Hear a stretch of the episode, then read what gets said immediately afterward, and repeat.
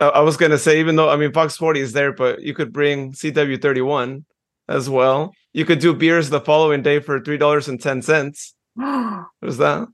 There's that. we can so, do a lot if Danny Vitiello gets, you know, a shutout.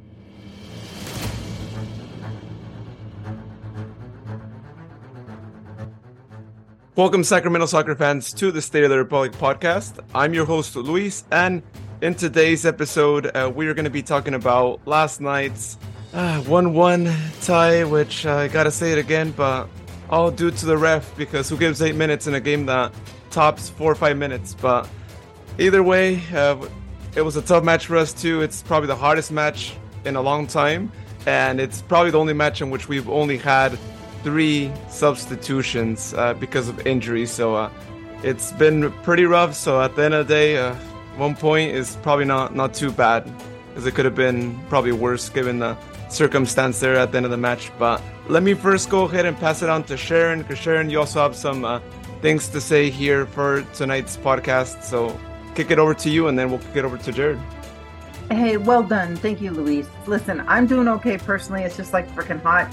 Um, I felt um, my friend in Arizona, his uh, pain of having he said he wants his hot hot temperatures back, and so gladly in a couple days we will return them to Arizona. Is that all right, Jared? Can you have them back? Uh, I mean, we've kind of got it worse right now, but uh, you know, we're just going to end up getting any, any leftovers anyway of, of, that heat. So okay. Uh, well, speaking of the heat, we asked two players last night to step in and play a full 45 in the freaking heat. I mean, 90, sorry, two 45 minute halves, a full 90 that, that they've never done in this kind of heat ever. And I want to give major props to Ferretti Sosa and uh, Johnny Fenwick. I mean, talk about two men who stepped up and you know got it done. And there were times where we're like we were cheering johnny fenwick like nobody's business. But we've got a banged up squad and i i know we're going to talk about it a little bit later because uh, jared bless your heart you were able to hear some of the you know broadcaster from broadcasters uh, commentary from the, the match last night. So it'll be interesting to hear your feedback on on that. But one of the things you know just just knowing what's going on um you know with sh- we didn't like Shane and Lee. And again, we talk about not knowing the real news behind them. You know, we're we're thinking maybe Shane is just sore, got really banged up against San Antonio. A lot of our guys really took it uh, hard. Uh, thinking that uh, Seba's probably more of a day to day situation. I don't know if he'll be in Pittsburgh or not. Uh, there, we're hearing that maybe Jack and Luis might not be, you know, fit. Uh, they're very banged up. We saw Jack last night. I did, and he had the K tape all over his knee and up into his quad and below. So what the heck did he do? You know, what did they do to him? He got just tossed around like a rag doll against San Antonio. And so all of this factors into the fact that when Luis said we only had three field player subs, we were joking about can Carlos come on the field and play a field position if we needed it? You know, the dude could probably sit in defense or sit in the pocket. Like Arnold was touch and go there. He so there were so many different things that we're we're all seeing last night, but we don't get a whole lot of news. Uh, you know, and, knowing that Dami picked up a hammy, a little hammy issue yesterday, is Nick Ross going to be good to go in Pittsburgh?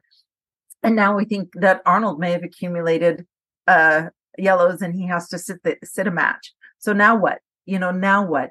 We love seeing that uh, um, Mr. Padilla, uh, Zeke's Padilla, come in. Uh, and we're going to talk about that and a situation, not a situation, a bright spot in a little bit.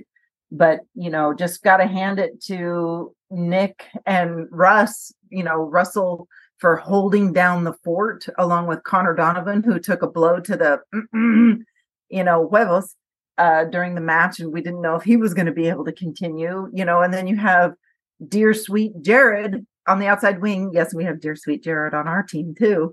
Um, but you know, we have these guys that have been holding down the freaking fort and Keko too, while people are recovering from these like weird mid-season injuries and situations. We would love to hear more about that.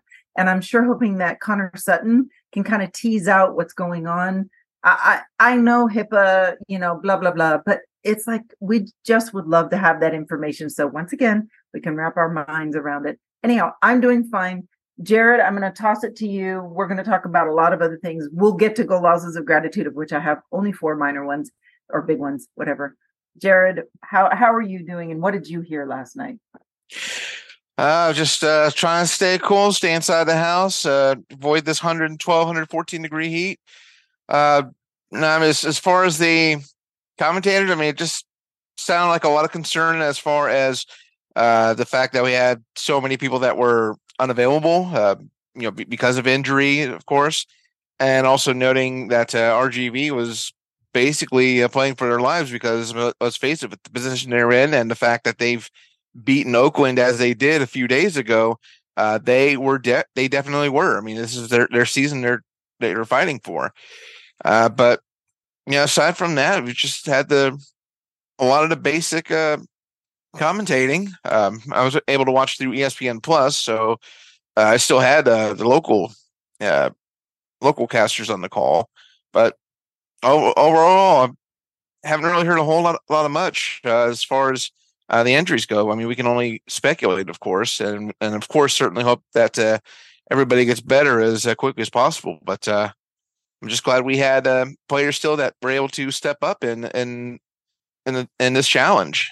Luis, Um, I'm trying to do better. Uh, yesterday was uh, it was a pretty heated match, not just temperature wise, but at the end of the match, because you know I already mentioned at the beginning, you know that shouldn't have been eight minutes, all that, but uh, it was just it was a rough game all across the board uh, for all the players, and you know credit to all the guys for uh, staying out there, and like Sharon said, right? I mean, there were some guys like Freddie, we, kept seeing him too, like he would have been subbed if we would have had more of a bench, right? And yet the guy pulled an amazing run, right? If you guys saw at the end, right? One of the last few minutes, he went out there and I was like, that guy is probably like done. And he still managed to pull that. And granted, right, we still got tight and all that, but still you have to give them credit for being out there because it's not easy just being out there, just even us as fans, right? Just sitting in the stands with the heat and all that, let alone being out there running for 90 plus minutes, or I should say 98 minutes, even though it shouldn't have been 98 minutes. And I'm gonna keep like, you know, pushing on the referee throughout this episode because of that. But still, it wasn't easy Brad. being out there. It was Brad. Brad, you suck. Yeah. And uh, what did I say? It's gonna happen. I'm gonna end up saying it. And uh, sorry, coach. You just, I mean, even coach actually went and uh, spoke to the referee after the game. I noticed that he went and he was talking all that. And I mean, how can you not be mad at the ref because of that? Because it ultimately impacted us, and we might look back and you know this might hit us hard at the end of the season because we lost two points that could be really valuable. And I keep saying it over and over again. You know, any points that you let go might be what determines whether you host the playoff game or whether you host the final itself. So there's a lot on the line. Two points makes a huge difference. And hopefully we're not looking back at Brad at being like, Brad, you just like screwed us up because now we're not hosting. And now all of Sacramento's even more mad at you. So th- there is that. So Jared, there's someone else now we're mad at. I know you're mad at someone else. I forgot the name of the ref you're mad at that made you lose a point and made me win a point, but it just keeps adding on. I think Brad is also a part of Melvin Rivas' school of uh, refereeing. They just keep adding up, right? It's like, are we ever going to see one that doesn't come from that school? Go and start looking at other schools. There's plenty of other ones out there, I'm sure. Like, ref, actually, the ref we had against San Antonio, even though it was a bizarre match, he was probably the most even keel and not, you know, he didn't bite for the fake, you know, the diving. He didn't really bite Mhm. on any of that. And whereas last night, dear Brad, he fell for every freaking dive, right, Jared? He fell for every dive that RGV did. We were even joking about the swimming pool. You said something behind the scenes about the water park next door. You know, Yeah, I basically said that the uh, RGV goalkeeper he was tempted by raging waters next door, so he decided to start diving. that was a clear dive. Yeah, no, you're you're right. That moment, right where he said that he got touched, and right right behind, we're looking at the replay at the in the big screen. It's like uh, are you sure? Go look back. And Brad wasn't even looking at the screen. It's like, Brad, turn around. You could see what just went on. I know. The fourth official periodically would look up. I, I don't remember if that was Michael Zapata or if that was Victor. There's another or Vince. Oh, I forget his name. Anyhow, I'll have to. John will let me know who the fourth official was. But he, it's so funny too because when he did the walkout in the very beginning, um, I don't know if it was it was pre-match when they come out for for warm-ups and he recognized me and I said, Hey, and I go, I'm I'm not gonna harangue you too much. And he goes, Oh no, it's okay.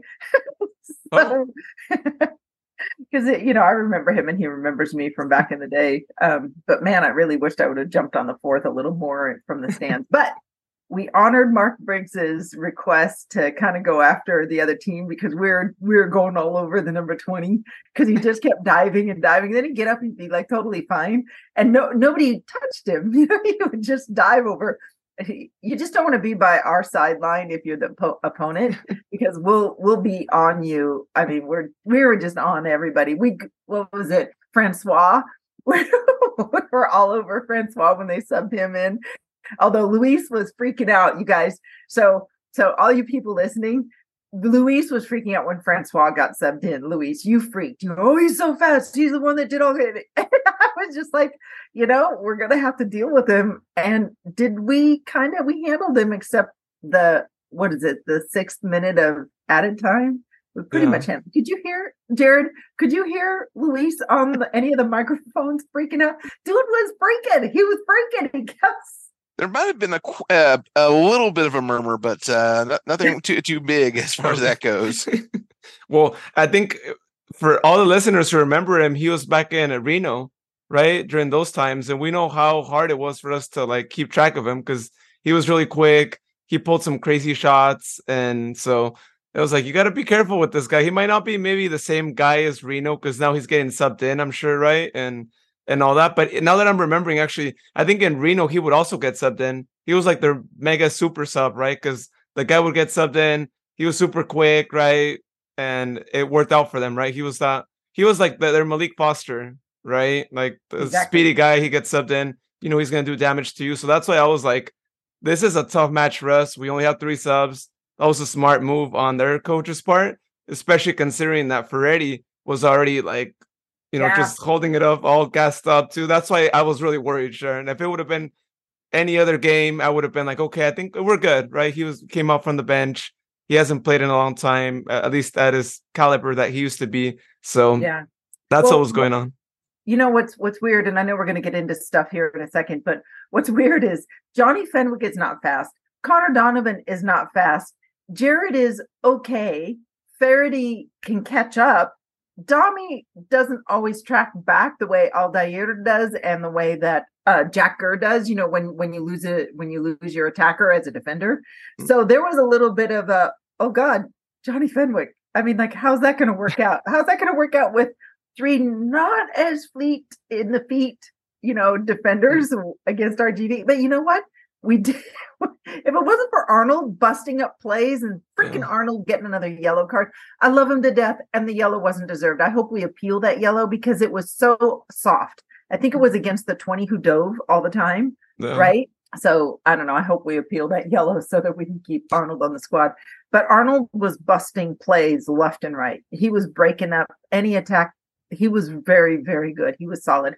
So gave us a little bit of confidence in the back line. But man, what a what a it was so hot. I hate to complain. I know they played in hotter temperatures and more humid, but still, we're not used to it here yet, quite because we've had the the most beautiful June, and then July basically gives us the middle finger and says, "I was just waiting for you. I was just waiting for you to turn the corner, and, and I'm going to give you every little face of the sun bit of heat that I can muster. That's what July did to us last night. So, hey, thanks, July. Well, then your brother, right, as well. mention, we got to mention. Jared, Jared, this was the funniest thing. Apparently, people who had heard the podcast were coming up when I was traipsing my brother and my sister-in-law through the stands. Oh, mm. you're you're the brother, you're the brother from Texas. You you brought this heat. So there were people that knew in advance and they were harassing my family and I was just reveling in it. And he was just trying to deflect like crazy. He's so quick-witted. You know, he's we come from a family of quick-witted. My mom's from New Jersey and she and her sisters were quick-witted. My brother picked it up and he was coming back with hey we've been everywhere we've been. We've had nice weather. We were just figuring california would get the hint you know to give us nice weather too. And it's like no you brought the heat bubble dude. So people are even telling him can you just leave and take this with you? It was just like ah it was so good. It was precious. Luis even gave him a hard time. Ah it was it was it was it was really good. And ted ted and bridget um my friends up in in uh, in the VIP section. Oh, you're the you're the one who brought the heat. We heard about you. it was so perfect. Well, and even Jared got it as well, right? So even he could complain, right? Like they passed through Arizona, Jared. So there you have it. That's the reason why. Well, well they still got plenty of heat over in Texas as well. I mean, I've got I got some folks that are o- over there for for a little while, and thankfully got uh, less and less uh, hot uh, by the time they eventually got there. But uh, yeah, I mean Texas definitely ha- has their heat as well, but they also have humidity. So I think humidity might have got stuck at the uh, TSA uh, gates, which is good. Stay over there. We don't want any more. we don't want any of that too. But you know, speaking of that, that's something that I was thinking about yesterday. Uh, how unfortunate it was that the rival we got was RGV coming from Texas. So they love this weather. They're like, you know what? It's actually cool here, right? Like, like you said, Jared, no humidity uh, it's a few degrees less, so they're like, "Oh, this is great. We're having a blast. This is cool weather." hey, if it was a dry heat, why the heck was I sweating out of every pore on my body? So I did the most stupid thing yesterday. I thought I'm gonna go to the game. I'm gonna wash my hair and have wet hair. So I go to the game, you know, with this wet hair to keep me cool. No, what it basically did, my wet hair made me have a sauna on my head Jared, do you know what I'm talking about? When you're wet and it's hot, you get a sauna. So Oh yeah. Yeah, definitely familiar with that. So I shot myself in the freaking foot by thinking I was smart and going to the game with wet hair. nope. That was so stupid. Oh, never do that again. Don't go to the game with wet hair, y'all. Yeah. Okay. But I know we oh. have segments to get into, so all right, first up is your segment, Gloss of Gratitude. And now, one of my favorite segments, Golazos of Gratitude, where each of our hosts takes a minute to reflect and express gratitude to people, situations, or events that have touched them. Anyhow, let's go. Let's hear some golazos of gratitude. All right. You know, it's so cool. Last night, cool. Last night was not cool. Um, we ran into Zeke's Padilla's dad at the match. Well, his whole family. I think every cousin and anybody who's ever known Zeke's was at the match last night. When Zeke's Padilla got on the field, we noticed a massive change. That kid has something to prove. He's 17 and he's solid. But we give, I give, and I know everybody gives a golazo of gratitude to Saul Padilla because we're going to be hearing from him later in the podcast. We had a chance to talk with him and catch up with him. Really love the guy. I can't wait to see more of his son. The other one is Danny with Bella Brew, the caterer and VIP. Amazing person, amazing heart, super generous. Let us go back for, well, they didn't have a very good turnout in VIP because of the freaking heat. We went back for seconds. Well, my brother did. You know, as many popsicles as we wanted. She fed some of the staff that were hungry and thirsty and all that other stuff. It was just an amazing experience with Danny. I got to give her major props. And then Luis for bringing me conchas we're going to probably have a, a mashup photo of these excellent conchas. One of them didn't even hardly make it home last night because I was like, I gotta try this. So I'm like eating it on the way home. Have you ever had concha crumbs in your car? Do you know how hard concha? So Luis, thank you for the conchas. I love you. And then Jane for uh, the parking for my brother, who's you know in from out of town. I just wanted to give him a treat. So Jane, thank you so much for for the parking pass.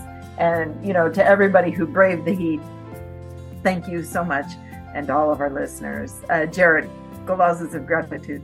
All right. Well, kind of touching up on uh, what Jane helped out with, you know, I definitely want to give a gloss of gratitude to the uh, some of the folks that are in our uh, little chat that we have in here, uh, making sure that if if anyone needs a ticket or parking, that uh, you know, if someone's got uh, some freed up, that they you know help out in any way they can. I, it's, it's always awesome and definitely a shining example of how this club is is a community. I mean, whether it be fans, TBB, or or elsewhere, you know, you know, if you're at Republic FC, you know, we help each other out as best as possible. So that's definitely uh, something great to see. Uh, I also want to uh, give a quick golazos of gratitude uh, from earlier this week. Uh, I was actually uh, asked if I wanted to interview with Fox 40 in regard to the stadium announcement. So I want to give a big uh, gratitude to Mason Morrow of Fox 40, who I, I, sat down with by way of Zoom, discussed the recent stadium announcement, uh, the news, everything like that. It was a great experience. And uh, for those that may not, not have seen it, it is actually on YouTube. Uh, I believe I've posted on my personal page, but I can certainly actually, uh, I stand corrected. Uh, William uh, William Lamb was able to get the video posted. So go gratitude to William for, for that as well, because I had not known and I had been looking for a while. Uh, those are the uh, the biggest glosses I have at this moment, uh, Luis. My first one goes out to Jane as well for the two tickets that she gave my uncle and I. Really appreciate it. Awesome view right behind Sharon. So it was nice to experience a game there uh, once again in 105, which hands down again best action ever. If anyone gets a chance to get a ticket there, get it because you really hear everything and uh, you could really hear all of uh, coaches' comments, which uh, they're not always uh, PG 13, but but you really get to hear how intense he gets, uh, which is really appreciated, or get to see him lift his arms up so that way everyone gets you know pumped up for anything, and it's good. And that's why he's one of our favorite coaches, as we keep saying over and over again. Next one goes out to Saul uh, Padilla, like uh, Sharon mentioned as well. We're going to be replaying uh, his audio from last night, which was really awesome. And I ended up finding out that Ezequiel is actually a Modesto native as well. So is his dad. And it's just something so amazing to me because as a Modesto native myself, I've always said that we have a lot of competitive teams here, a lot of great players, and to see someone come from my town and make it there, and make it to SAC is really something else. And just, uh, I would probably say, I might be wrong on this one, but I think the probably the second player from the 209 that debuts for the team.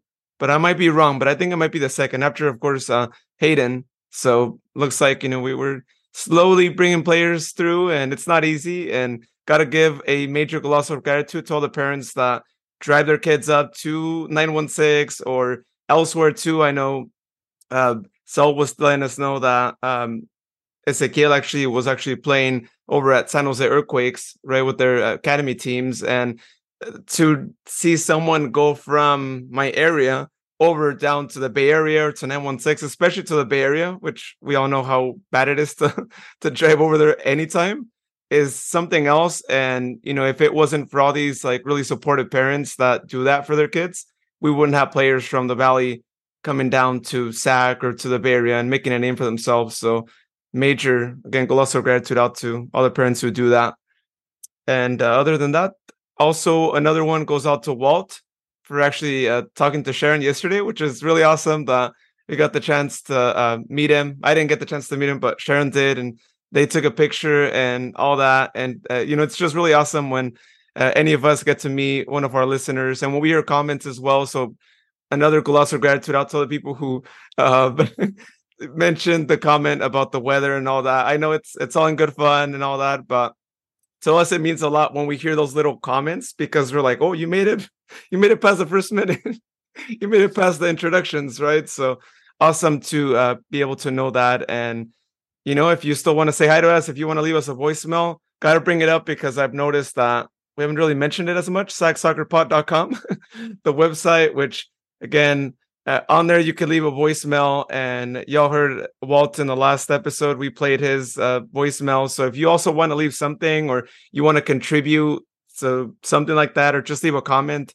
Uh, just record it there, and uh, we'll replay on a future episode. And it's really awesome for us to hear those. And usually, I'm the one that hears it first. I'm the one that gets the email, and then I pass it on to Sharon and Jared. But uh, it, it, just means a lot when I see that email come through notifying me that there's a new voicemail. So feel free to do so if you'd like. Other than that, that's all I got. And Hey, before I oh. before I forget, oh sorry, uh, before I forget, uh, we ha- we have to give a big gloss of gratitude to John. Once- Once again, our our stats and rules guru, guru always helps us out to learn about the uh, officials assigned to the match. Even gives some insight uh, as far as what he's observed with uh, those referees in the past.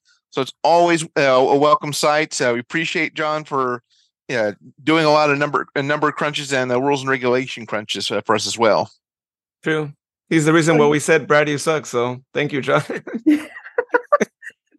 Brad, you suck. Thank you, John. Yes, exactly. you know what's interesting because there are people that have uh, come up and and given us really good high fives. You know, I don't always remember everybody's names, but had another. I handed out. Oh no! I told somebody to come find me to give him a sticker once I ran into Luis, but then I didn't re-find that person again who listens to the State of the Republic podcast, and they came up to me um, when I was coming into the stadium with my brother and my sister-in-law, and he had listened to the podcast, and he says, "Are you are you on the podcast, the State of the Republic podcast?" I said, "Yes." And he he's like, "Oh, is that your that's your brother, right?" so it was like one of those random. And I told him I'd give him a sticker, and I thanked him for listening to the podcast. Gosh, oh my gosh, you're going to have to tell me your name. Send us a message. And then another person who's a friend of mine in the stands, whom I met, of course, through watching watching the match and going to one of the fan fests early on last year.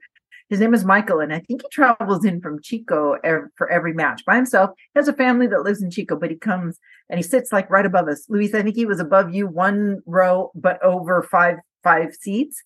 Okay. Um, and he's an avid listener now of the podcast, and I think he's even made some comments. But you know, he complimented us on on this podcast, and I know we're going to get into the meat of the play, but you know, just really, really do appreciate. And like Luis said, send us a voicemail. You know, get on and and send us a message that way. Yeah, comment in you know in the chats when we post episodes and things like that. But you know, we want to bring more people on. I mean, we might even do uh impromptu interview of you at the match. And then we'll load that onto the podcast because those are really fun you know to be able to get a sense of what somebody just experienced during the game.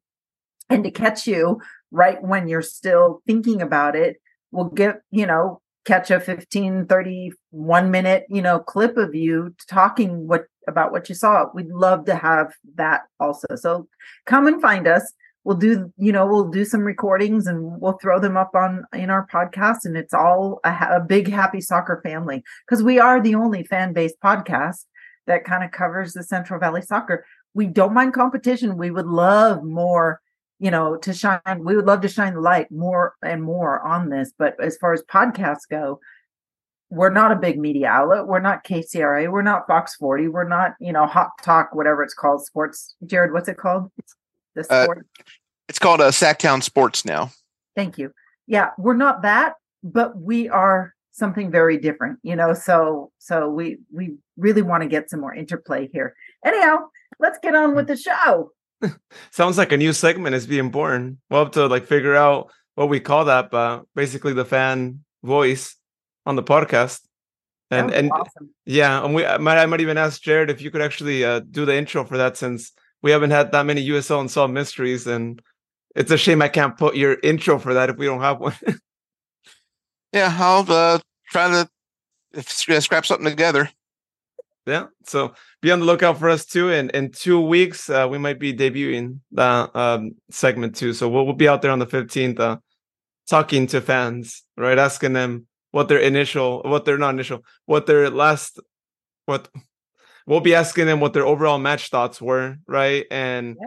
and if anyone does, you know, cuss or something, you know, I'm gonna have the beeping ready, right? Because if someone's really mad, we're gonna make sure that they get beeped up too. Because I I know how it is after matches sometimes, like last night. But yeah, Yeah.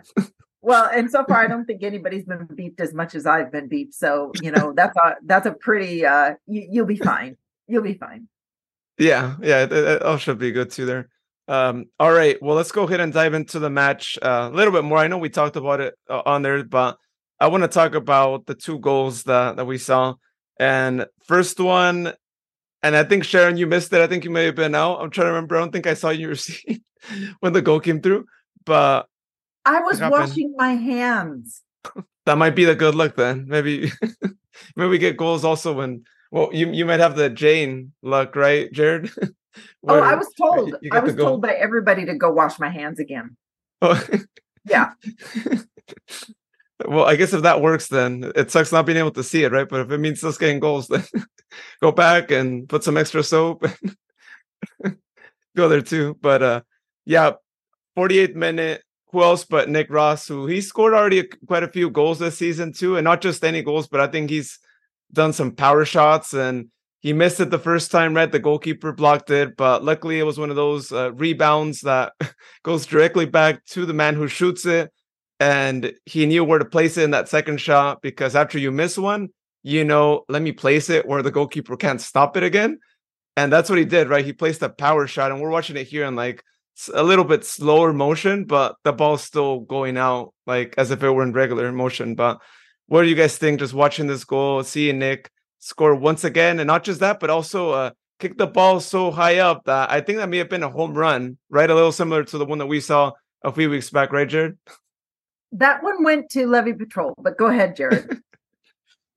Yeah, I mean, just watching this goal unfold, I mean, it just showed the tenacity that that uh, Nick Ross had. I mean, he spotted an opportunity to try to get it past uh, RGV's goalkeep.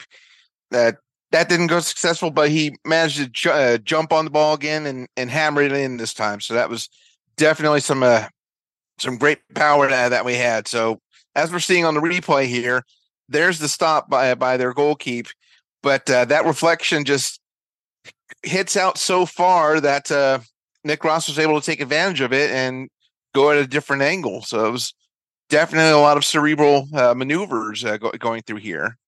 So I was so bummed that I didn't get to see this live, and that, but I did see the minute the celebration, you know, the celly. So here's the deal: there was a fan that ran on the field right about that time, right? Uh, Luis, do you remember seeing that? Someone said something about that. Then the dude runs through VIP, and then all this is happening at the same time as I'm coming out of washing my hands.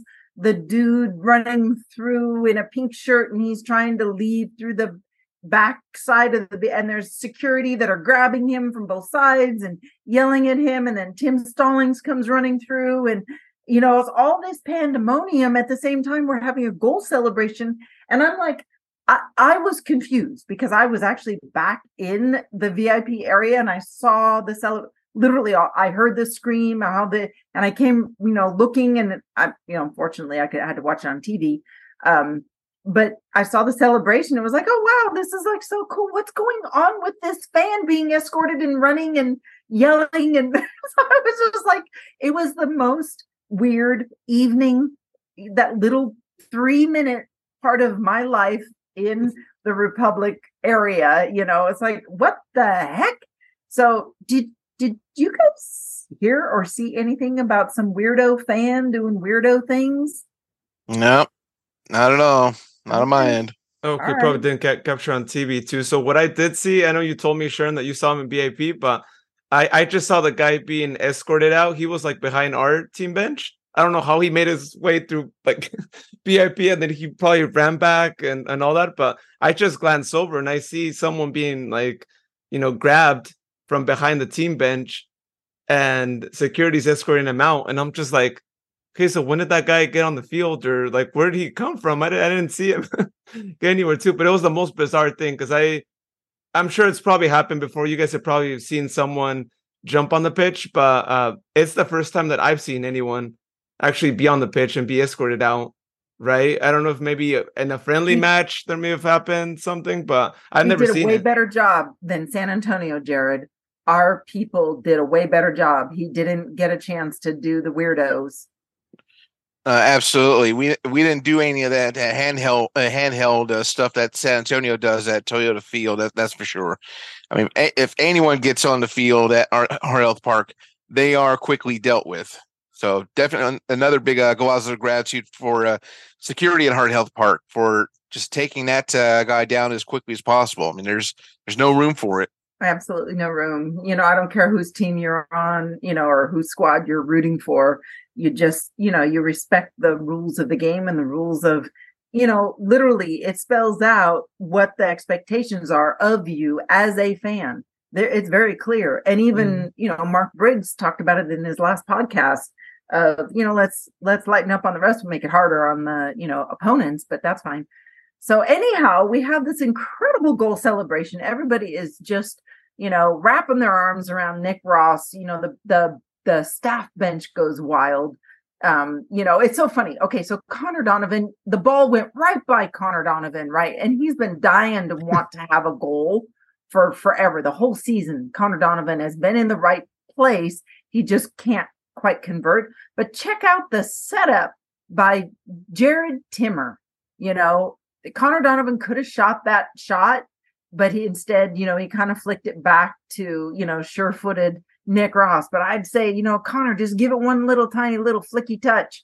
But Jared Timmer, love the man. He was serving it in. Him and Faraday and Dami, they were doing a really nice job of giving, you know, service to the guys that needed it. Look at how well we framed. We framed the goal. We had front post covered, far post covered, trailing runner, another trailing runner. You know, it's like we had there was no way this could not have gone in. You know, we had Russell on kind of the rear far post. We had guys. We had guys ready to convert this. So it it it was really wonderful that it did go in. Happy, happy days. Um, by the way, their goalkeeper saved their bacon a few times, just mm-hmm. like Danny Vitiello saved our bacon several times. We talked about that in our little chat group about Danny Vitiello coming up big in the match, and hopefully we'll get a chance to see a couple of those, you know, brilliant saves um, from Danny V. Yeah, I'm glad you mentioned Connor as well because it, it was almost as if he had eyes behind his head, right? like you could tell at the replay, like he had no idea, right? He just passed it back. He knew that there were some guys out back. He was hoping someone would come by and, and take a shot after that. But I mean, it, it was such a perfectly placed like pass, right? Without you know, seeing the guy directly and where it was right. going to that I've seen a lot of plays happen where someone's actually looking at who they're going to pass it to, and they don't even have a good of a pass as like Connor did by just doing the back heel. yeah, that was a no looky back heel. Nick so, yeah. must have said, Nick must have said something. You know, there's a way you can communicate, you know, to your guys with, you know, it's like, you know, running on or, you know, leave it or something like that. There's there's ways you can let it that you'd like to have the ball I mean, I remember when I played, you know, there were so many opportunities. It's like, you know, find the gap or, you know, switch sides. And you just like, once, like this team is pretty gel, you know, we gel and they can read each other's minds. There was a little bit of, uh, there was a little bit of broken play on us against us because we weren't moving to the, it was too hot. You know, there were guys that were playing a play to a player where he thought he was going to be or where he was and it just there was a few little step and fetch it situations last night, but um, for the most part, this team pretty much reads itself, reads each other really, really well. Anyhow, we had a great goal, and you know we could have gotten two, we could have gotten three, but it just wasn't meant to be. So let's let's move on. We can relish in this moment for a little while, but moving on. Ooh, and actually, I just noticed something that happened right before the play, Sharon. Yeah, and uh, it was how we saw the referee be yesterday. This could have been called a handball against us too by Nick Ross. You guys go back and look at the replay when he's and and true the guy from RGV kind of pushes him right, so he's like about to fall. Right, it could have almost been a foul right there. Um, but I think he may have slightly touched the ball with the hand. I don't know if you guys could see that. So, you guys could go back uh, if you guys are uh, wanting to look at the highlights. Look at the minute and 56th mark. Um, yeah, one minute 56 mark on there. Nick Ross gets pushed back, and then the ball bounces, and I think it hits his hand, which of course huh. is not an intentional handball or anything, too, but it could have been one of those reps that's just like, oh, it hit his hand, right? How many times have we seen reps just like call any handball as like, hey, right. it's hand, right? Even if it wasn't intentional or maybe the ball bounced and you were like about to fall and they still call it. So, uh, I'm glad he didn't because he could have, right? He was right there staring at the play, and that yeah. didn't happen. But yeah, we got lucky in that. we got lucky. But look how high up Jared Timmer was. I mean, Jared was way out of, you know, Jared and, and Connor, they were way high. Did we had we just taken a corner kick Is that why those guys were so high? Yeah, we had just gotten a foul. It, it actually come from a foul. So oh, okay, okay, okay. yeah. Yeah, that, makes- that makes that. that yeah, makes- they were able to. I mean, now credit to them for staying up front, right? yeah, Because the way the match was, they could have just like went all the way back, right? Just to make Right. sure that we didn't get a counter attack against us too. But yeah, right. that's that's what happened. It was just that was an interesting thing that I just observed. I was like, wait, Nick Nick touched it right there, but luckily in, in my interpretation of it, it's like it's not intentional, so it shouldn't be called, but refs still do it sometimes either way. But uh moving on to uh gotta say it again to the 96th minute that should have never happened. Had we just gotten five minutes of extra time, which is what I think anybody could go back, watch the entire second half, and that's reasonable to say five minutes, right? Uh, given that we didn't get a hydration break in the second half, only in the first, and uh, any pauses that happened weren't really lengthy to really make it seem like it's going to be eight minutes, right? We didn't see anyone, uh, you know, be on the pitch right there. We didn't see anyone stay on there for like a good three, four minutes, right? As we've seen at other occasions where you have really hard foul and that happens. Uh, heck, I would say in the last match against San Antonio, I would have been more understanding if we would have gotten eight minutes in that one. And we only ended up getting how many, like four minutes, right? For, for that game too, which we know he who shall not be named wasted all of them too. And referee blew the whistle right after too. So I just don't understand what their criteria was for that. And again, it's just really unfortunate because given the circumstance of the match, it ended up just like hitting us really hard in in that fashion too, and so hard that even at the end of the match, like we only saw two players and we didn't actually see most of the players walk by as as we usually see them, at least on our side on 105. Because I know Sharon, you were saying that they went down to uh, TBB and all that, but uh, it, I mean it was hard, right, when it hits you that way too. But again, 96 minute, uh, the guy who I kept telling you, Sharon, keep an eye out on Francois. uh, it starts with him too, right? He uh, throws, uh, he wants to throw a, a cross right there, and unfortunately, right, it gets deflected, but deflected to a guy who's open, right? Because again, we're all out back. They had guys back ready for any uh, rebound opportunities there, and that guy plays the pass right to the guy who ends up scoring the goal. And in what I gotta say, I mean, it was an awesome goal, right? We can't deny it, right? He curved We had it. four. We had four defenders, Luis. We had four defenders there, and Danny Vitiello. We had four guys that were trying, five guys trying to close him down. Look at all of our players. We had Jared Timmer sliding on the ground. We, you know, we had uh, Arnold Lopez was right there. We had Connor Donovan that was trying to block. You know, we had guys coming in. We had guys coming in that shouldn't even have been coming in that we're trying to, you know, close it down and and keep that ball out of our, you know, penalty box. But it didn't matter. The shot, you- as you said, the shot was perfect. Yeah. It was perfect. It was one of those shots that you'll probably get one in every 100 tries that you do, or maybe not even get ever in your, right? In all the shots that you do. And he placed it right where you got to place it when you have so many guys marking you and just high enough to where Danny or I don't care what goalkeeper out there, they would not have stopped that. That's the one side of the post where the only way that a goalkeeper is going to stop that is if they're literally like standing in the corner of the post and no goalkeeper is going to be right there as someone's ready to take a shot right you're covering other um, angles as well and again it's it's a wonder shot Yeah. it's no we, none of us expected that to ever happen you you know you usually tend to think oh he's going to get blocked or someone in TBB is going to end up uh, getting the ball Yeah. and taking a selfie with it there but yeah, So funny. That's funny. Um so so when you're in the box as a defender right then and there, there are two thoughts going through your head. Am I pulling the offside trap so if the guy is passing it instead of shooting it, we can get their players offside? Or do I need to do the cover? You know, pressure cover balance. Do I need to provide cover for the keeper and drop deeper, thus creating a different type of uh, ability for the other team to get an overload should the guy not shoot. So they have to, our guys had to be mentally aware of absolutely everything. And in this case, they held their line as though they were anticipating more of a pass, not a shot.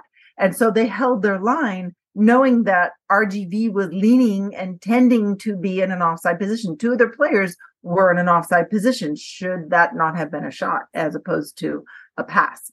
So there's a lot of thought that goes into defending and and our guys were were definitely holding line. So, you know, tough times, tough thing. Danny, you could tell he was so deflated after the shot. If he had if goalkeepers, which they rarely do, shed a tear, I think there was a big, big bird teardrop right then and there because he felt the weight of that. And there was nothing he could do. That's not on Danny. That's just the RGV absolutely being 100% brilliant. We had everybody was back there. We had all of our defenders there. They were all playing, I don't want to say the offside trap, but they were all holding the line. You know what I mean? So our guys knew what they were doing and uh, we just got it nicked.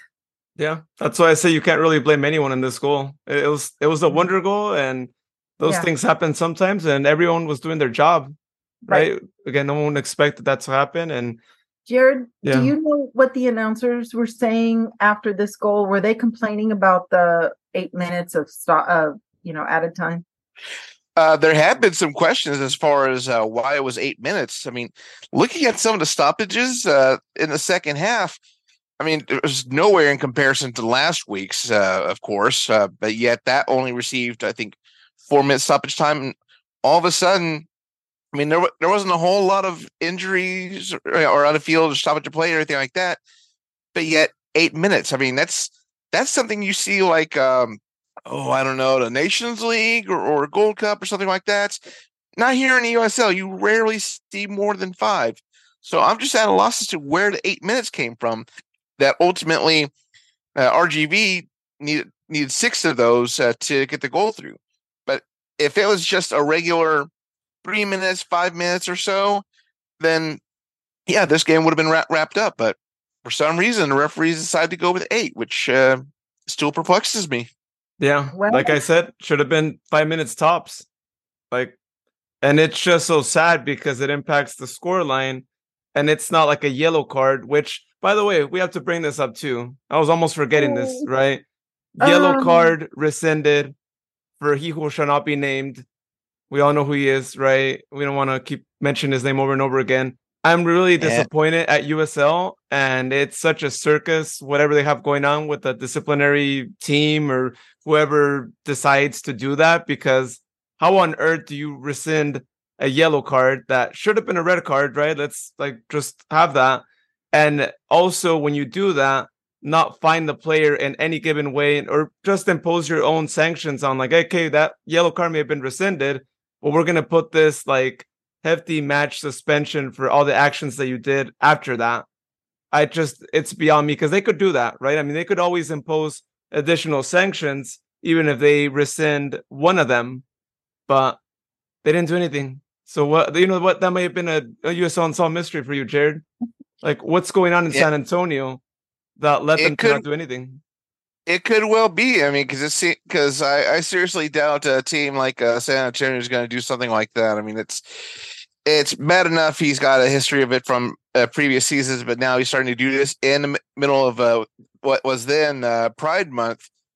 I, I seriously don't see San Antonio taking any disciplinary action, and it is sad. I mean, I I seriously doubt they took any on the uh, the guy that uh, rushed the field over in Mm. Toyota Park uh, a few months back. So, I mean, we, we, we can inquire, but San Antonio's not going to do anything. They're just going to sweep it under the rug. I mean, they're they're the champions, they're the league darlings. So, of course, they're giving more leeway to sweep things under the rug. That's just my opinion. And that's why the sanction should have come from USL directly. Like I don't know what they're so scared of doing to San Antonio. And even if they are the reigning champions, I mean, look at Orange County. At one point they were the reigning champions. Look at where they're at now, right? So, So- it's just weird. It was a weird situation. It was a weird situation, but my hunch was the second yellow was for language, and we all talked about this, and it might not have been, uh, you know, the the words coming from Mitch. It could have been from somebody else, but the disrespect after he was, you know, moved off the field wouldn't have happened if the call was. You know, so it's just like there's this whole weird series of events. But let's get back to the 87th minute of our our match when Zeke's Padilla gets on the field. I mean, talk about a bright spot, and the whole fan base because, of course, he had like, I swear to God, 25 people in the stadium rooting for him. It, we just went nuts because we started to watch this kid and it was like, oh my God, this dude's for real. And he's like winning balls. He's going in on tackles. He's his footwork is fabulous. His turns, his you know, he was actually very impactful. And, you know, all of us were like, where was he sooner? Let's have some more of him. and sure enough, after the game, when we talked to Todd, he was like so proud. He was so proud of Zeke Padilla's, you know, um, debut. And when we're saying we need to see more of him, Todd kind of got a glint in his eye and he goes, You liked him, huh? You know, it's kind of like, maybe we'll do that. You know, I was like, Oh, let's do that. Remember when we had um oh gosh, the um Thiago uh, yeah. Suarez and how mm-hmm. high we were on Thiago and how good he was at such a young age, and now he's gone on to do good things for himself. You know, it, it's that kind of feeling. You know, when we get a, a, a player that just steps on the field and says, "I own this, I own this place," and he did. He acted like super confident, but the cheers he got afterwards and the greetings, he had people yelling for him to come to the rail, you know, for autographs that's something that's brand new mm. for that guy. And you know darn well he's like in his head, he's replaying all this because this is when you first do this, is when it's your first pro match and that happens to you and you feel it, you don't, it's con, it's like what just happened to me. And you begin to like go, you you want it again. You know, it's like a drug. a good one. mm. I mean, you know, whatever. Uh, no, I shouldn't. It's addicting, and I shouldn't say a drug, but it is. It is addicting. That feeling is super addictive, and you have to learn every single day. You have to learn how to mm. handle that and to keep it in check, you know, and use it for your uh, advantage, and then do good things with it. I mean, we mm. see how all of our players, our seasoned guys, they're so humble, and they they know that they love the fan you know, interaction. Like Keko is super humble and so nice. And he knows people love him. Like when he came off the field, the crowd went wild for him, like to hold him. You know, it's like, we know you're getting subbed out, but please know we loved what you did today. Did, right, Luis? The, the crowd went wild when Keko had, you know, we gave him the ovation standing, you know, that kind of thing. So, so that's how, eh, that's how this kid is going to have to learn how to do that, that whole thing. Anyhow, we loved Zeke's. And by the way, they call him Zeke's. Uh, that's his nickname. They don't call him Ezekiel, but we can. But I'm going to call him Zeke's because apparently that's that's his nickname. Yeah. The yeah, I know RGV certainly uh, had a welcome to the USL Championship for him. I mean, not even a couple of minutes in, into the his appearance, he was already getting t- uh, tackled and challenged uh, left and right. In fact, he got taken down twice within a span of maybe 20 to 30 seconds. Mm. I mean, the, fir- the first uh, first uh, challenge, uh, they ended up yellow carding RGV, and then I'm not sure about the second one. It may have just no. been a regular call, but uh, yeah, I mean, he he definitely made a great debut, uh, and I hope we do see more of him uh, on on the future on the future matches. Um, hopefully, maybe with Pittsburgh then next week. We'll see and it's one of those really amazing stories right that couldn't be written any better right? And that's when we, we've heard a, lot of other players around the world have similar situations where they kind of had to be called up to it right? It wasn't like they slowly got subbed in in a match in which the team was winning four or five nil but he was in the circumstance. And i know i was telling you sharon and this is before right? Like we, we saw him that i wanted a coach to do all three subs already I didn't care who was there, and I didn't care if it was someone's first match. I was like, given the circumstance, I normally would say like, put them in, in a match where you already win, right? So they don't feel this much pressure. But we need some fresh legs out there. Whoever can go out there. That's why I was even calling on like Carlos to go defend as well, and maybe adjust any other position. But we needed fresh legs out there for sure because what we we're seeing on the pitch I was a little like afraid of what ended up happening at the end, right? That we'd ultimately get tight on there and even maybe lose the match because that's you know how the situation was uh, looking like. But yeah, he stepped on the pitch. He did what I said even before he stepped on the pitch that any player should do when they're given this opportunity is go give it your all. Like feel like you are getting subbed in to the USL Cup final and we're losing the match and they want you to go out there and prove yourself and you know make a statement. And that's exactly what he did in this match and yeah hopefully he gets more opportunities out there because it's been a while i think since we've seen a player give such a good 10 minutes right? And i think he probably had maybe around like 10 minutes especially because of the eight minutes extra time and all that but it's been a long while i think since i've been really looking forward to seeing a, a player like that. And you know, we've had some great players in the academy, of course, right, come through and all that, but I don't think I've seen a player like with his abilities quite yeah. like that.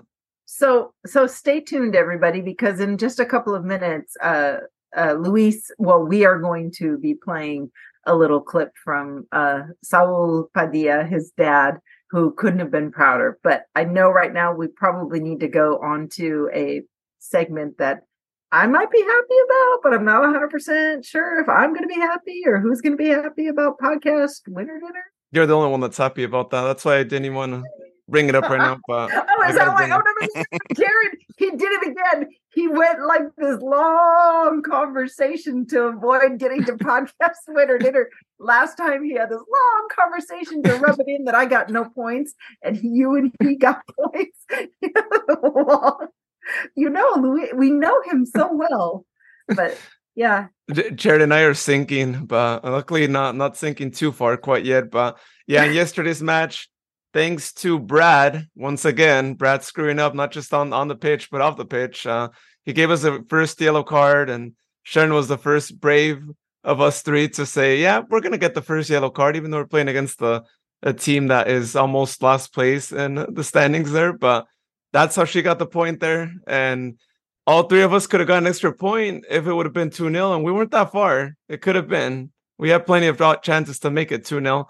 But uh, that's exactly what happened there. Mm-hmm. Jared actually guessed Jack and Seba as the backup score uh, for uh, first goal score. And I think it might be a first on the competition where neither the first goal scorer nor the sub first goal scorer actually even gets to play or even be in the match, right? Uh, so uh, that was unfortunate. I'm sure Jared, when you saw that, you were like, "Oh, looks like I might just get two points, or I might really get nothing because uh, you're not getting it through the first goal score, which is a shame." Well, well, and the, and the thing was, compared to the weeks past, I mean, we saw. I mean, it, I know it's probably not exactly eleven, but it seemed like a full 11 of people that were out or questionable. And, you know, uh, you know, at least uh, some golazos of gratitude out to the uh, Republic FC uh, front office for at least uh, now giving us uh, out or questionable status. That's more than what we've been getting this, this uh, hmm. past few few months. So it's at least something. But just the number of people that were that were on that list. I mean, yeah, I mean, it's it's no wonder that uh, we probably wouldn't have even gotten points if uh, those that we had listed were on there. So it's I mean, given that, it's going to make this upcoming week uh, a little difficult to try and predict who's going to score because we we kind of have to figure out who's even playing first, uh, let alone going to score. Yeah. No. So it's like, well, let's see. Shall I put Danny Vitiello as my first goal scorer because I know he's going to be in. but I don't even know anymore. I feel like at this point, it's like, is it going to be maybe Carlos and goal? yeah, exactly. I don't know. I don't know who it could be, but looking at the scoreboard, Sharon is now leading the way. No more ties there. So 13 points. I am at 12 points still, and Jared 11. So we're back to just one, two, three differential there, but still it's close. Still crowded at the uh-huh. top. It's still crowded at the top, just like our Western Conference. So yeah, it's still looking like that. But let's go ahead and predict for next week. As y'all mentioned, we're traveling over to the old land of Danny and Russell right? Pittsburgh Riverhounds is the opponent, and not at a good time when we have like a hospital situation going on with us. But last we got to go make the trip again to the east to play against uh, a tough squad, right? A squad that made it uh, pretty far in the Open Cup. I thought they were gonna maybe reach semifinals, but still, you know, they put USL Championship up there in in the last cup run. So I'm gonna go first this time since I think it's been a while since I've gone first. I say we get a tie one one. I think first go, oh, and we wrote it down before. These things happen. I think we're gonna stop writing it down before. I might just have you go first next time. but I think first goal score, and we'll understand he won't be celebrating because that's his former team and he scored quite a few goals for them. Russell is going to get the first one. He's going to do the typical "I'm sorry" to the crowd, which we understand. Russell, you got to do what you got to do. Uh, and if he doesn't see the pitch because maybe he just doesn't want to face his whole team or something happens there and he's just like ah, I'm I'm good right or he they just want to rest him up a little bit more since how chaotic it was yesterday with all the situations there. I say Nick gets another goal and braves it enough to be like, you know what, I'll make the trip out to the East Coast and uh, get the goal because he'll, he'll be on fire over there. And first yellow card, I think we get the first yellow card this time, especially traveling out there. It's going to be rough. All right, Sharon. Well, you you already guessed, so let's go ahead and go with you. You said one one, so one. I said I said one one, and I have the exact opposite on the goal scorers. I have Nick and then Russell. I had given some thought to Keko, you know, because he's kind of sneaky sly, and I don't know that Pittsburgh really knows Keko very much, but they definitely know Russell. So I have a feeling they're going to shut down Russell, and uh, so that's why I went with Nick. But then Russell is a backup just in case Nick doesn't make the trip. But man, I really wanted to factor Keko. I mean, at this point, should we have a third choice because of the freaking being banged up and all that other? Should we just this one time have a third choice? I mean, look what happened to Jared last night. He, you know, both of his players didn't even play. Yeah, that's true. Well, uh, if Jared's okay with it, I'm okay with just for just for this match though. Yeah, all right. I'm good with it. All right. So given that circumstance, uh, I'm gonna add yeah my third as well. Then I guess at this point, uh, I'm gonna actually go with I'm gonna go with Keko. Yeah, ditto. Keko's my three. Yeah, he's my yeah. Just in case Russell and Nick got banged up and they don't make the trip, then yeah, we well, watch, watch the three now. Go watch the three not even make it. God. and then I also had Sac Republic pull in the first yellow, just because we've been consistent these last couple matches. Maybe I don't know. Who knows? All right, you're trying to keep the lead right there. I see. Yeah, well, let's go, Russell. Get that first goal. All right, how about you, Jared? Yeah, I'm. I'm hoping I'm wrong on this, but somehow I see Pittsburgh winning 2 1. I once again I hope I'm wrong. Please eh, please uh, prove me wrong. Uh first goal I am going to say Dami and then if he doesn't uh, go in or doesn't score uh, I am going to go with let's see Russell and if he doesn't go on there I'm going to say I'm going to go with Faraday. You're brave. And then somehow Pittsburgh gets the first yellow card. I see Jared catching up. Oh yeah, he's. I see Jared passing. I honestly, with that score line, that was Jared. I was actually tempted to have Pittsburgh win like 2-0, but you know, I'm such a freaking loyal fan. I was like, oh no, we're just gonna tie. Yeah. Then, yeah. So I would have probably gone with the loss too, but knowing that it's Danny in goal and that he knows the players on the other side, I was like, he knows them. At least I think he'll he'll do that hopefully gets the clean sheet, considering he knows them and he's been there. You know, he knows the climate, he knows the people, he knows everything, right? All the atmosphere. So it's going to be an yeah, interesting I mean, he, one, definitely for them. He's overdue for another uh, sh- uh, shutout because he's actually two away from uh, getting uh, number 30 on this career. Oh, man. Oh. It would be so dandy to have number 30. Oh, and his number is 31. You know, it would be better is to have a big celebration when he gets to 31st shutout because that's his that's his kit number. Oh my god. He could do it. Of course. That's three more. And might want to get Cam Iwasa in on as well because his number is also 31. Oh my god, that would be such a blast. We're giving some ideas, Connor Sutton. You better pass those ideas on, you know, to the marketing team that, you know, if Danny Vitiello gets a 31st la la la. We bring Cameron Iwasa back. We just like go crazy over the number 31. Um, you know, and then we bring Big Bird. We bring Big Bird in from New York and Sesame Street and have him come in to celebrate next to Danny Vitiello or somebody in a Big Bird costume or Quick Quack. I mean, they're yellow. I was gonna say, even though I mean Fox 40 is there, but you could bring CW31 as well. You could do beers the following day for three dollars and ten cents. What's that? There's that. we can so, do a lot if Danny Vitiello gets, you know, a shutout. So Sabrina, if you are listening, I don't know if you or Danny are listening. Danny, you got to start pitching, man. You got to pitch your uh your uh, Selly, you know, what you want to have done when we get to 31. That'd be awesome. Yeah, and he could have just been two away if it wasn't for Brad Brad, you suck. All right, just got to say it again. Oh, All right. now, Yeah. now let's go ahead and look at the standings here and uh, Uh. how things are looking like for us. Uh, we're sitting still first place overall, not just in the West and the East, but in general. 33 points, 17 matches played. Now, El Paso has one match in hand, but they have 30 points.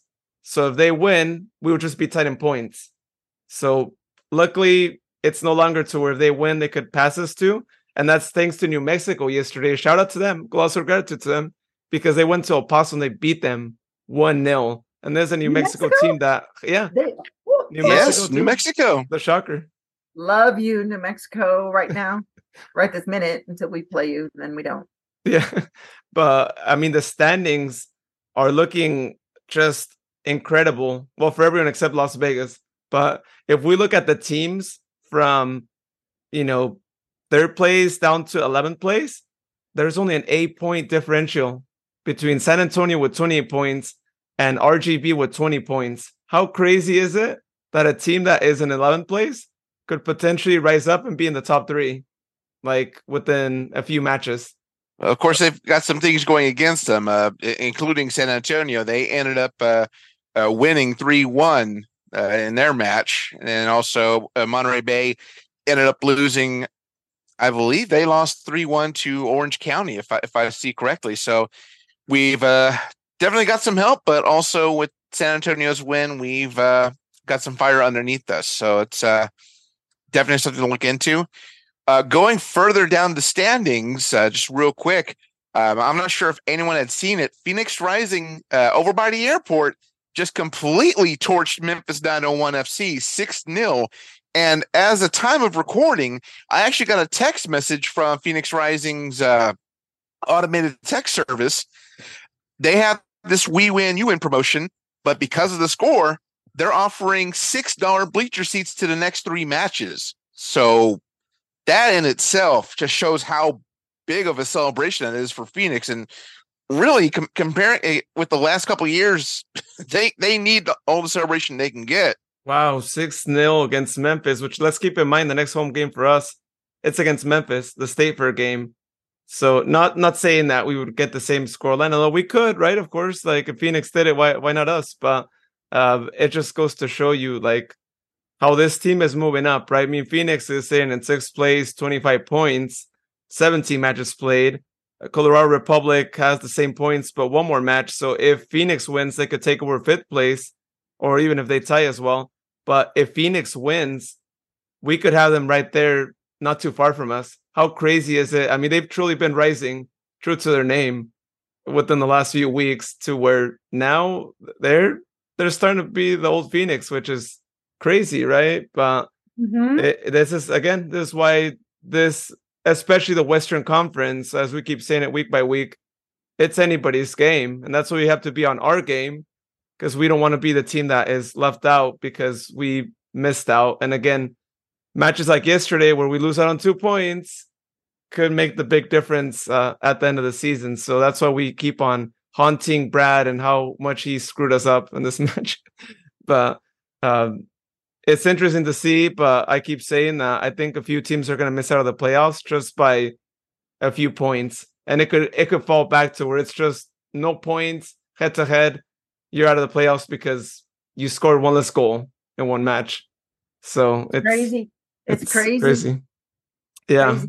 Anyhow, But yeah, keep an eye out for Pittsburgh next week though, because right now they are tied for first in the East. Right now they're sitting in second place, but still three and they have a teams have first. Yeah. So uh a lot to play for, considering if they win, they're gonna be above us in overall first place. So it's a battle for first place next Saturday. Uh it's gonna be quite the match uh for not just our own fans, but I think anybody in the USL to watch. That that should even be match of the week. It should even be on uh ESPN too, but I don't think it is, right? Unless I'm wrong, but I don't recall it being advertised as such. But so there you guys have it. That's that's the scoreline there. And as Sharon mentioned earlier, shout out to Saul Padilla, right? Um, Zeke's father, who uh, we actually uh, came across yesterday as we were coming uh, out of the stadium, and Sharon uh, had some questions for him because we wanted to hear um, his thoughts right on seeing his son debut with uh, the Old Glory Red. And so let's go ahead and play some of what he told us last night. What did it feel like to watch your son step on the field tonight? I mean, it was very, uh, I, I kind of like uh, emotional, but I couldn't even like believe it. Really, you know, he's been working so hard for this for like the last ten years. So, I mean, it was just kind of surreal, you it know, was, to was, see him on the field. It was surreal. And what did you think of the runs that he was making? I mean, I, I for the little time, you know, you know, it was at the end, but I think he did pretty good. He showed what he can do, type thing, you know. I wish he would have had a little bit more time, and I think he would have done a little bit more. So. What would you say if you thought that all of the fans would support seeing more of Padilla? Of, of uh, Padilla? Zeke, yeah. I mean, Zeke's a very likable guy, and he feeds off people. So if Zeke were to get a fan base behind him like this, I think Zeke would just blow up here. So we're very excited that he's got the opportunity, and we're just looking forward to to see what happens here in this next month. Saul, thank you so much. Thank we you. Really appreciate you. Boy, that just brings back so many good memories from from the match last night because there were so many high points, Luis and Jared. You know, at the end of the day, it just it was spectacular to meet him um, and meet the family actually. And my sister was engaged with uh, some of the other family members, the uncles and the cousins, and you know things like that. So that thank you for letting us put that clip in uh, to our podcast, and we look forward to doing this segment um, in the future with fans and family members. It's a it's a wonderful segment, and Jared, I can't wait to hear what you're going to do to announce, uh, you know, the introduction to this very special new segment in a couple of weeks that we'll be starting up. Yeah, y'all already know it'll be epic, just like uh, USL Unsolved Mysteries is as well, with the music and and all that added onto it. But yeah, it was really great chatting with them too, and finding out that you know they were indeed from the 209, uh, just as I mentioned uh, earlier in the podcast, and he was you know talking to me about all the journey that they've had right to where Zeke's at now in Sac Republic, getting an opportunity to uh, but play with a team with a local team here, right? Because how many times have we seen players uh, jump from being in the valley to being in maybe other teams that are out of the valley, right? There's been quite a few players that just haven't really been given an opportunity here, and you got to go wherever you can get one. So it's nice that we're keeping Valley talent here and that that's going on there. But uh, yeah, again, just shout out to him for all that he's done to get to where he's gotten to now. And it's not an easy thing to uh, uh, debut in such a stressful match that we had to witness yesterday. Also, actually wanted to give a shout out to Zeke's and Sharon Jared. I don't think either of you know this too, but he just followed us as of recording uh, on the Instagram page, and we hadn't followed Zeke's yet. I was barely, you know, gonna go through Instagram and all the notifications that we've gotten and all that, but he followed us. So I'm sure maybe his father told him about the podcast, and now he's following our show as well. We followed him back, of course, I, as we started recording. I, I, saw the notification and immediately uh, hit the follow back button. So shout out to Zeke's for following us on there. Way to go, Zeke. Yeah, all all your buddies on the squad pretty much follow us. So um, you know, hey, if you ever tag us in a post, we'll repost it on our wall um, on Instagram. And so yeah, if you ever if you ever see something that you know you you want to draw attention to, just throw a add a mention and and we'll repost it for you. We we love doing the repost uh, we have we have some creative folks behind the scenes. Well, one, all three of us are pretty creative, and we like creating stories because uh, they're short lived and they just come and go. And so we love it. We love it. Send us your send us a player photo. We should put a player photo of him on our collage for um, this podcast. You got to find one, Luis. You got to find that good player photo. Him and Nick. We'll make that collage. Anyhow, moving on to the rest of the um, soccer that happened, we saw that the uh, California Storm uh, did win their match last night. Uh, it was a horrible heat. And I know they also played earlier in the day, and Luis may have a little bit of a report on the match that was rescheduled to 10 a.m. as opposed to noon or one one o'clock. I forget what time they were playing um, Stockton Cargo. But the California Storm played two matches again yesterday. And and their second match uh, against the Nighthawks, they won one to zero. And then earlier in the day against the um, Stockton Cargo, Luis, do you have a result from that? Yeah, that's actually it. I'm right now uh, trying to pull up to. I know I didn't see it on uh, Stockton Cargo side, but it looks like from Storm side they actually published that they actually won two 0 at Stockton. Okay. So first ever match for the Storm uh, in Stockton, and uh, they got the win too. And unfortunate for Stockton Cargo, but we know Storm was a difficult team, right? And uh, I'm not too surprised on on that side too. And plus the weather and all that delay, it's it's a bit tough just playing out there too. But overall, I mean, for their first season, I'm really proud of the Cargo because I keep saying it, right? This is a team that they did tryouts earlier in the year. Uh, they had very few time to really work on figuring out the starting 11 and all that. And to place fourth place in the western conference uh, norcal division out of eight teams right to be right there in midway through the table it's good for a first team given all the circumstances there. Um, Academica also won yesterday 4-2 uh, so it was good that they closed out the season with the win and uh, ended up seventh out of the eight teams which again it was a difficult season for them, but to get in that position, especially in their first season as well, it's tough, right? So it was good that they managed to uh, pull that there. Um, but the Storm do qualify for playoffs, right? After that win uh, earlier here against the Cargos. So they're moving on along with the Soul and the Glens. So wish them the best of luck. We're going to be right there um, watching that playoff match and seeing them also in WPSL, which they're also doing just amazing on that side as well. So uh, looking forward to that. So congratulations to them for qualifying in their first season in USLW. So also proving that they could be a strong team in USLW, not just in a uh, WPSL. And I'm just so impressed. I keep saying it over and over again how they're playing in two leagues simultaneously. Like what what team out there does that, right? I don't think I've ever seen a team say like, yeah, we we play in two leagues. Uh, same season. Sometimes we have games back to back.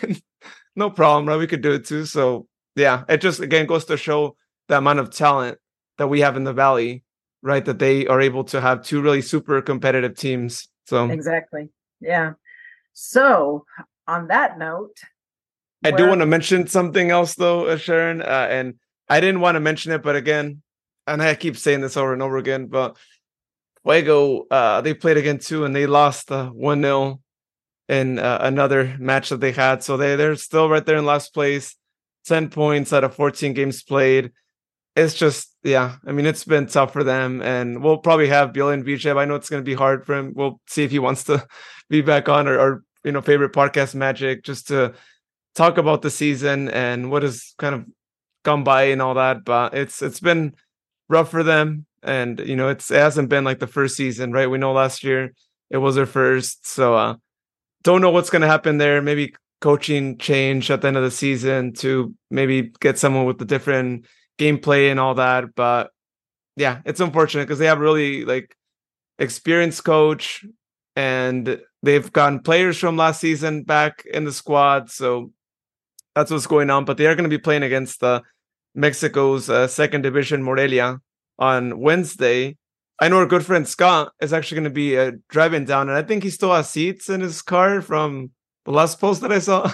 so if anyone wants to go out there, I mean, it, it is on a Wednesday, and I know it's the day after Fourth of July there, but uh, he's going to go watch that friendly. So hopefully they're able to get the win there, and then it just motivates them to go back to the league and continue to do well because they're going uh, back now to Wisconsin next Saturday to play against Forward Madison which also has one of our former players, right? Andrew Wheeler Omiunu. I, f- I believe he's still with them.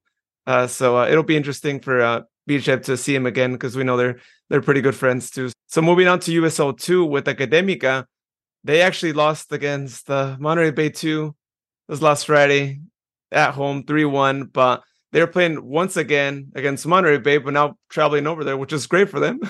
so they get out of this like crazy heat there and get to enjoy better weather there. Um, but they're going to be playing against them at 3 p.m. today, and then they just have two more matches to close out their season, and it's looking like, of course, uh, they won't be able to uh, move on to playoffs, which is uh, a shame because uh, Jared really wanted to go see them to play against uh, potentially against Tucson, right? If they made it that far, but that was the chance to potentially see them get a match.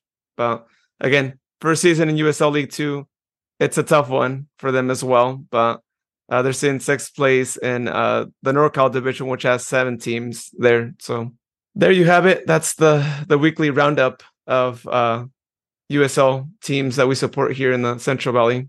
Well, and in the in the final words of our podcast, for those of you who have stuck with it to the bitter end of this uh, lengthy back and forth chit chat about our squad and other squads and situations and people, we really appreciate you, and you know we want to see you again and send us a send us a voicemail through the web or comment on the um, on our on our social media posts, tag us if you'd like, whatever. Just really appreciate you listening in because without you, there's no point in us. So thank you so much. And uh, go Republic, uh, beat the Pittsburgh Riverhounds. I mean, what's a Riverhound when you're, you know, when you're Sacramento Republic, Herbs and Indomita? I mean, come on. We got coils. Yeah, once again, thank you to everybody that listens, everybody that uh, submits feedback. I mean, we, we welcome the comments. We love the comments. And, and once again, thank you, Walt, for uh, meeting up with Sharon at, at, the match as well. So, yeah, just drop a voicemail, uh, comment on one of our social medias. Uh, well, while you can, uh, we know there's a current situation with Twitter, but but still, I mean, we'll definitely try try to view those comments uh, any way that we can, and if it sounds good, you know, we'll probably even post it on onto a future episode. So appreciate you, and let's uh, beat Pittsburgh next week. Yeah, I also say the same thing too. Thank you to everyone as usual for listening to our show, for all the support that you guys uh, show us. We really appreciate it. And once again, sacsoccerpod.com is your place to not only listen to the episodes, but if you'd like to also share individual episodes with a friend, you could simply just copy and paste. Uh, each episode has their own uh, webpage link. So you could do so there. You can also uh, leave a comment individually on those episode pages. And maybe you feel like I don't want to record myself speak. And I get you. I was right there before I started getting into podcasting. So you could leave a comment there if uh, you do so. If you just want to save a comment about a specific episode, and we'll definitely uh, read it on a future episode as well. So there you have it, everyone. Good luck to Sac Republic as they make the trip out to Pittsburgh. And if anyone is going out to the game, uh, send us a message because it's always nice when we hear of fans uh, traveling away and we want to hear experiences at other USL venues that none of us have gone to. So just let us know. Or if you're going to any other away match, we welcome you on and we want to hear your comments on your experience at an away venue. We definitely want to hear that. So everyone have a great night and we'll see you next week here on State of the Republic podcast. Cue the music.